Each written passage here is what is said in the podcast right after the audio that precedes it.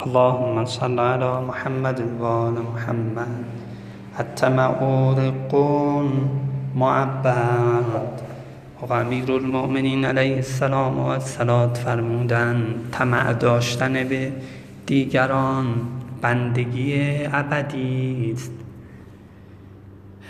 اینکه انسان طمع داشته باشه دیگری مشکلش رو حل بکنه دیگری بهش توجه بکنه این که ولو که ابراز نکنه در دلش بگیره این باعث میشه انسان ذلیل بشه و به خاطر اینکه در درونشه که این شخص مشکلش حل بکنه ناخواسته جلو پاش پایین و بلند, بلند میشه دستش رو میبوسه احترامش می‌کنه و کاری می‌کنه براش که اون شخص اون کار رو براش نمی‌کنه. اگه کسی حقوقی طرف را ادا کنه ولی اون طرف حقوق اون رو ادا, ادا نکنه اون احترامی که اون شخص براش میاره اون نیاره گویا اونا پرستیده.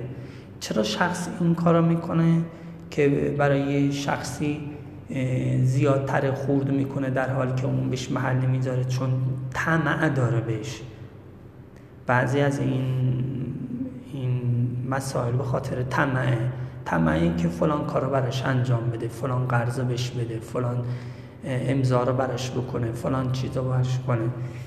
این باعث ذل حاضره باعث بندگی همیشگیه.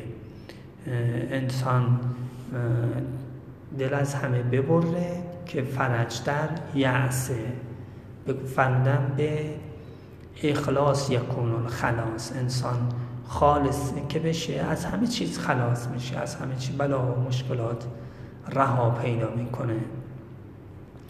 قلب انسانی که اوضاع و احوال رو پیش میاره رفتارش رو با دیگران پیش میاره. اگر ما بتونیم قلبمون و حالت نرم افزاری درونمون رو درست بکنیم خیلی از مشکلات خیلی از روابطمون با دیگران اصلاح میشه.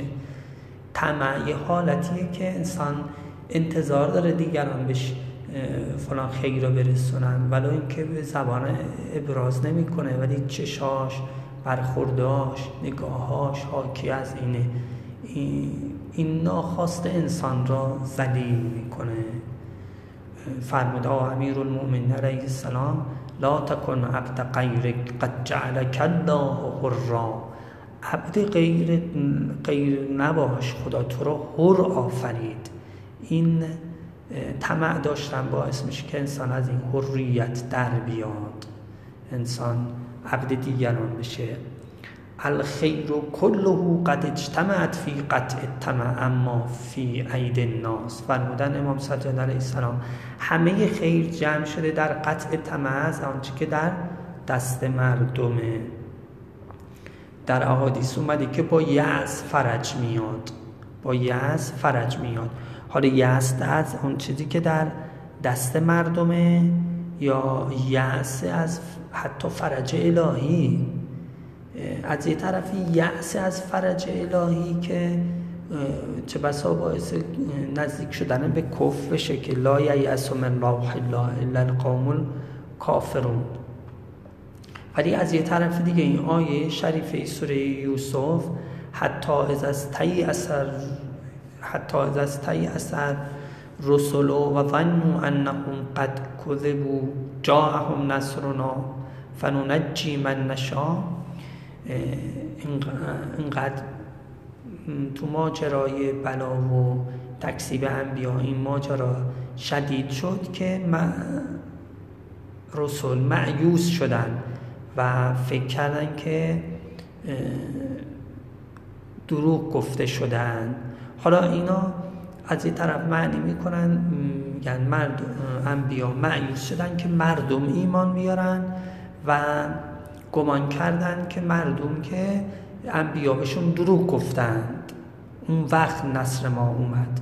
یا اینکه علا روایتی که اینقدر کار سخت شد که حتی انبیا هم معیوز شدن و معاذالله فکر کردن که شیطان به شکل ملائک براشون تجلی کرده.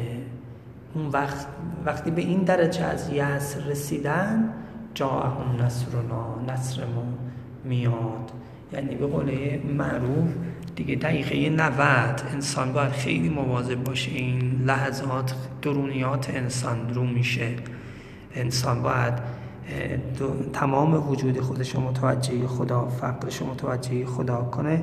و واقعا صبری نیست مگر به خدا و ما صبر که الا بالله. ما از اینکه طمع داشته باشیم به غیر خدا به خدا پناه می‌بریم و البته ما انسان های طماع هستیم به خدا طمع داریم. خدا به فضلش ابواب رحمت و عافیتش رو برامون باز کنه. به فضلی و فضل صلات علی محمد و آل محمد.